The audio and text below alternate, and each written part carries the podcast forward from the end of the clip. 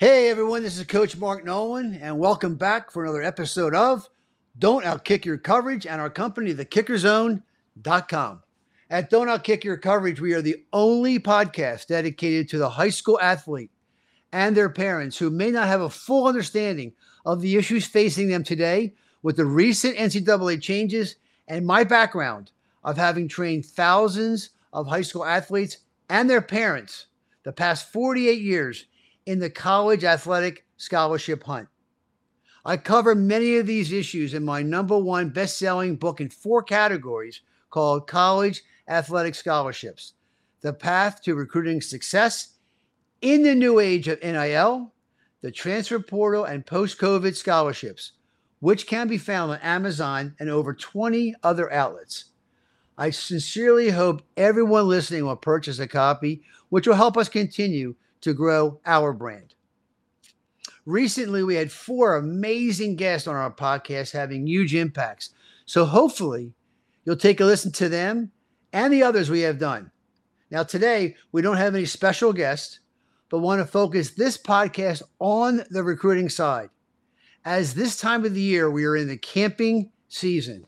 And no, I don't have any Bass Pro Shop as a sponsor or any other camping companies, but the college camping season, where all of a sudden a college coach out of nowhere pings little Johnny or Janie with that all important follow, and now mom and dad and student athlete are headed to that college camp with gleaming eyes and visions of the full ride offer shortly after the camp is over.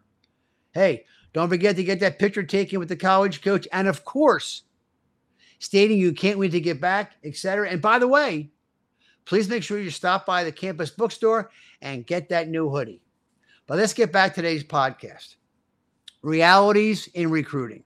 And literally is what my book is designed to help the student athlete and their parents to guide them through this path to success.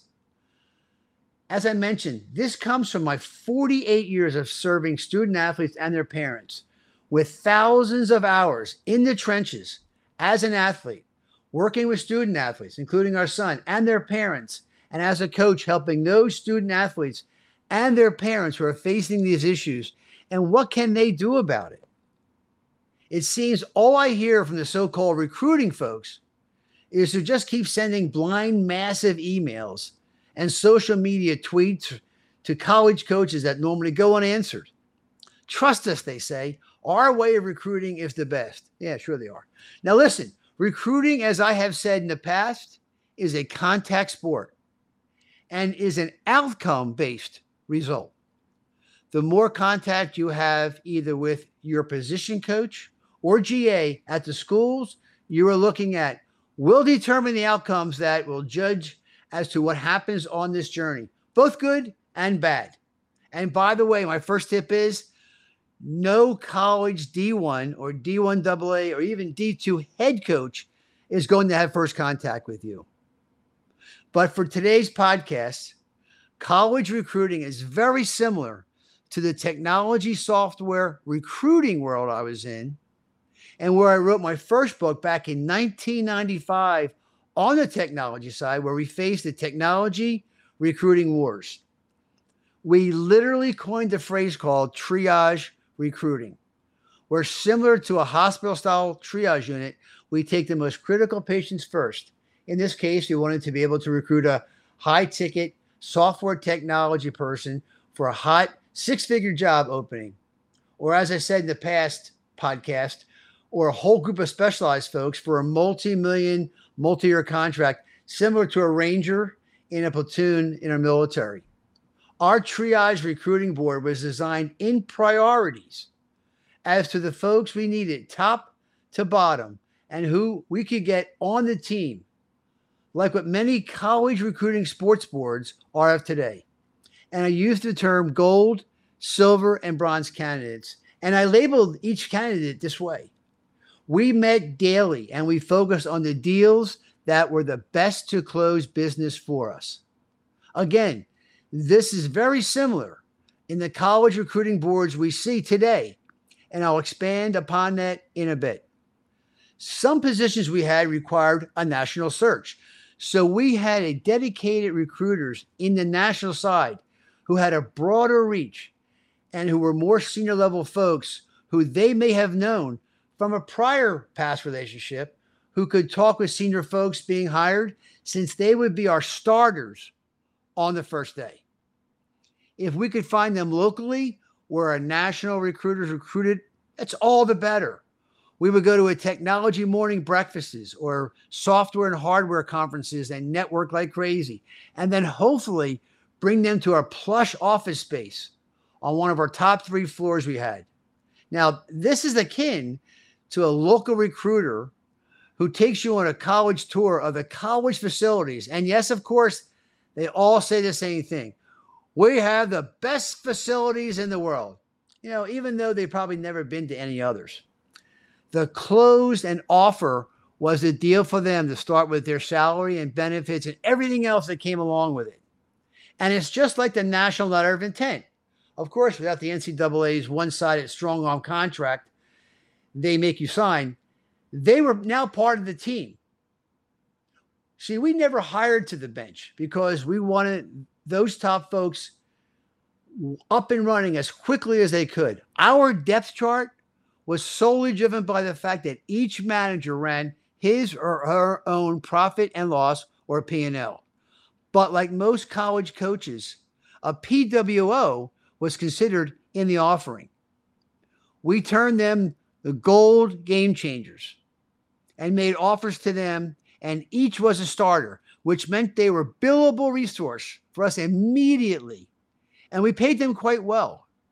And they were worth it since our company's revenues numbers were based on these senior level folks for the technology implementations contracts, which many times ran three to four years, you know, similar to a college athletic scholarship of the olden days. Now, the second group, our silver candidates, were our SDP, are silver developmental players, or to put into a college sports term, a redshirt person. We would offer them as well, but since they were a bit junior to the others in the Gold Canada Club, we could use them on the team, but maybe not as critical to the projects. Think of these as a second or third string quarterback on the football team or a backup goalie who could step in if and when needed. They may have had the technical and functional expertise, but not with the latest version of the software we needed. And so, again, for a college recruiting board, this could be a person we could groom once they got bigger and faster and stronger, and especially if we saw the DNA of their parents when we met them. Now, the third group, the bronze candidates, they were the ones we thought they needed to have a deeper dive with our development team from the current project team members who are interviewing them, and then compared these folks to our current depth of the project personnel we had moving forward. If the group thought they were not strong enough or had the client facing skills needed, basically, folks who don't crap on themselves as high school student athletes do on social media, we might look at them down the road, especially if they were related to the board member or the president of the firm who wouldn't take those guys, right? Very similar to a grandpop who played at a school who is now a big donor at the school. Here again, in the college recruiter sports world, we would either say we need more film on them or to get another set of eyeballs in them, which would be a local recruiter who may have some insight, or even a current high school coach or private coach they work with, or even if they wanted to be a PWO or a recruited walk on, who is a local to the, a local person to the state where the college is located, and maybe just maybe where Grandpappy played back there in the day and still is an active booster to that school, they would bring them in. Sometimes college recruiters, or now since the Gen X, Y, Z folks like to use talent acquisition leaders, which is still a recruiter, will see these as JUCO folks or other talent that might be best suited down the road. This was an old trick back in the 70s and 80s with college coaches who ran out of scholarships. They would tell a person they were recruiting to go to a JUCO, and then the following year would offer them a scholarship. And for added benefit, have them attend a JUCO not too far away from the current college campus where the head coach was, so they could keep an eye on them. or even if they had high academics and live in a state with high ACT, SAT scores, they will get them in for free for college and get an attaboy from the AD or head coach of the sport you're in, knowing more funds are headed to the school. Especially with the NCAA mafia style directives and collectives trying to ruin college sports with NIL deals that clearly the mafia is jealous of not being able to control, as the NCAA bagmen are doing. All the others we looked at, we place in a file cabinet with either an NATF, not a technical fit, or a communication issue, or a BS on their resume when we caught them, they were lying on their resume, other technical skills. To put this into today's college sports recruiter, this could be summed up in several ways too slow, not big enough, poor demeanor, poor grades, etc. Of course, since a P5 college recruiter seeks only the best of the best in their opinions, they are always going for the gold recruited player and vice versa, especially since most, if not all, the high school student athletes and their parents believe Johnny and Janie are, in fact, P5 material. And this is the focus of today's realities in recruiting. Today's college recruiters, especially in the world of the transfer portal and the six year eligibility, college coaches look at the realities of the pocketbook to the places they recruit. If you're a if you're in a P5 or a high end school, they recruit nationwide and normally have several coaches associated with a nationwide search for the talent they're looking in, especially if these schools have winning records. The more winning records you get, the bigger your pocketbook has to go nationwide for the talent.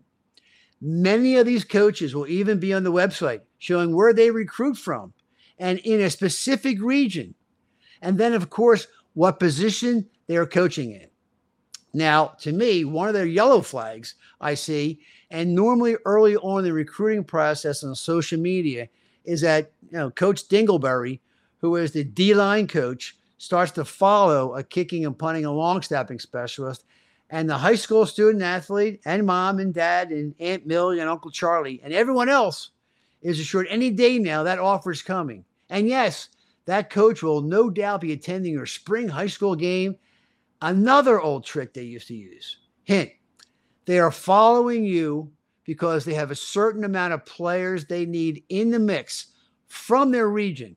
Heck, I've even heard of special side bet deals going between coaches who try to see which coach can recruit the highest five star in their class. Points are awarded. And if you get an NRA, not a recruited athlete, but comes to a camp, they get a bonus. So moving on the more wins you get in college, as I said, the bigger the pocketbook is, the bigger the NIL deals, and the collectives and the directives who are funneling monies in, these college recruiters will focus mainly on their greatest need on the recruiting board they use. And yes, in the old days, college, co- college coaches would have a blackboard in their office with the names of the players written in chalk they wanted to go after. Nowadays, they use Excel and Google Docs on their iPads with all the positions and grading being done for all the players. And yes, that includes a transfer portal who have a special designation on their grading. You also see these recruiters start early on going after the juniors for the junior day unofficial visits that now are today's social media is taking it to a whole different level. But hey, it's all about the eyeballs, right? Pretty soon they will have unofficial sophomores and freshmen, and yes, even way down to middle school. What?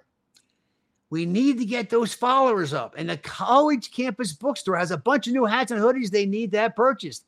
Get get get going. What are you waiting for? Okay, now back to our recruiting lesson the high school, the head coach and his staff then look at targeting the specific areas of concentration they need to fill.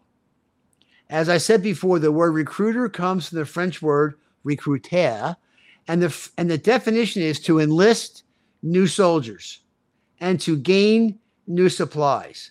So that is what they are doing.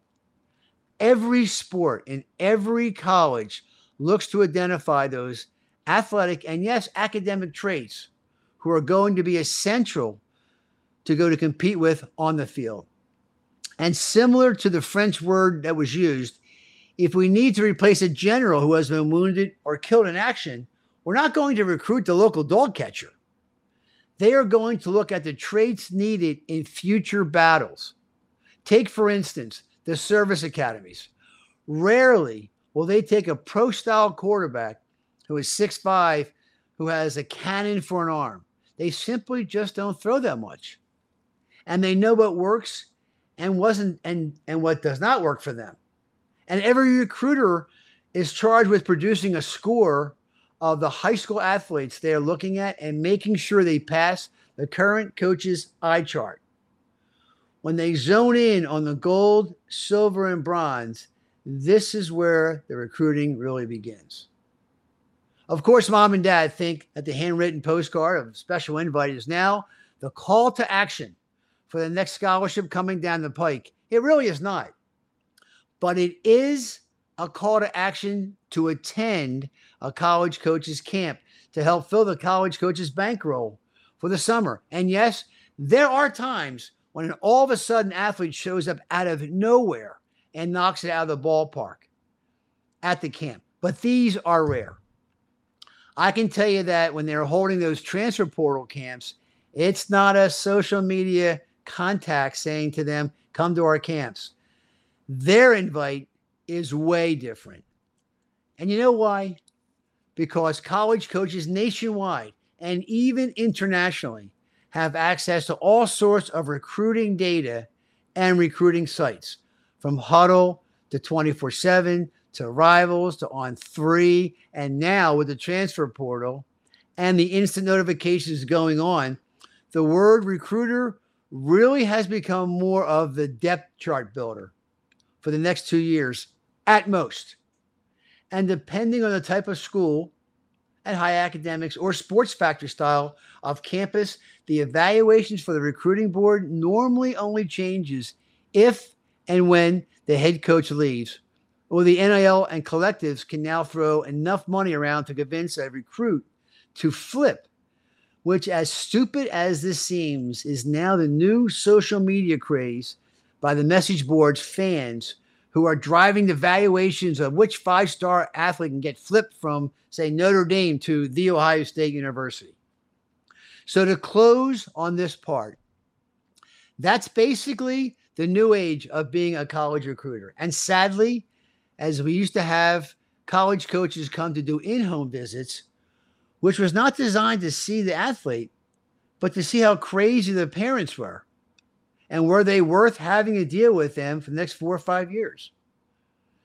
So, what can student athletes and parents do? Well, for starters, you, the student athlete, need to take the playbook I just laid out for you and develop your own recruiting board. And if you want to use Google Docs, knock yourself out where you are looking to seek out those schools where you really believe you can gain a college education and hopefully play your sport. I dare you to start this board with the schools you are actively looking at and have some level of engagement in speaking to these coaches. And yes, that includes actual telephone conversations and, of course, within the NCAA guidelines. Here's another tip for you if you are on their board, you must ask them what position you are in compared to the others they are recruiting. Now, will they tell you the truth? You know, some will, and then some won't. If they won't, then you must ask yourself the question why do I want to keep texting and sending videos of someone who's not going to respond to me? A well known recruiter's response is normally, You're number one on our list. Just hang in there. You know, I wrote these top 10 responses in my book as well. I can't tell you how many times parents over the years have told me their son or daughter was told this, and an offer went to another person. Now, sometimes politics does come into play, and sometimes the coach believes the other person was a better fit. And it could be from your recent grades or a stupid social media post you did. And they don't want that type of person on the team. Having the where am I is an easy thing to do. And yes, it is something you should do all the time. Simply say this to your coach Hey, Coach Smith, thanks for the messages and everything, but I am focusing on the schools where I can see myself as a college student athlete. And at this point, I'm going to stick with those schools. Thanks again, and good luck to you on your upcoming season. Now, does this work? yes, it does. Our son did exactly this with the special teams coach at the University of Maryland, where our son had won the punting the, the punting competition camp, and he dominated it. And the special teams coach then, Andre Powell, said afterwards that the head coach, who was Randy Edsall, who was also at the camp, was going to offer him a scholarship within the next two weeks. When three weeks had passed and no offer, our son literally sent the coach a note to Coach Powell letting him know he was moving on with others. Funny thing is, Coach Powell reached back out to him and was a bit disappointed, as was our son, since my wife and I were married at the University of Maryland and where I was doing my graduate work. And we were looking forward to him being a Terrapin. But in the long run, it's worked out great for him. And his God's plan and his view of, of how he worked it was wonderful. Of course, as I said in my book with, with our son, every college spoke, every college coach he spoke with told them he was only going after a PYP. What's a PYP? Well, it stands for We Prefer You Pay. No PWOs with promises of doing well and then getting that scholarship. That was not my wife and my deal with our son.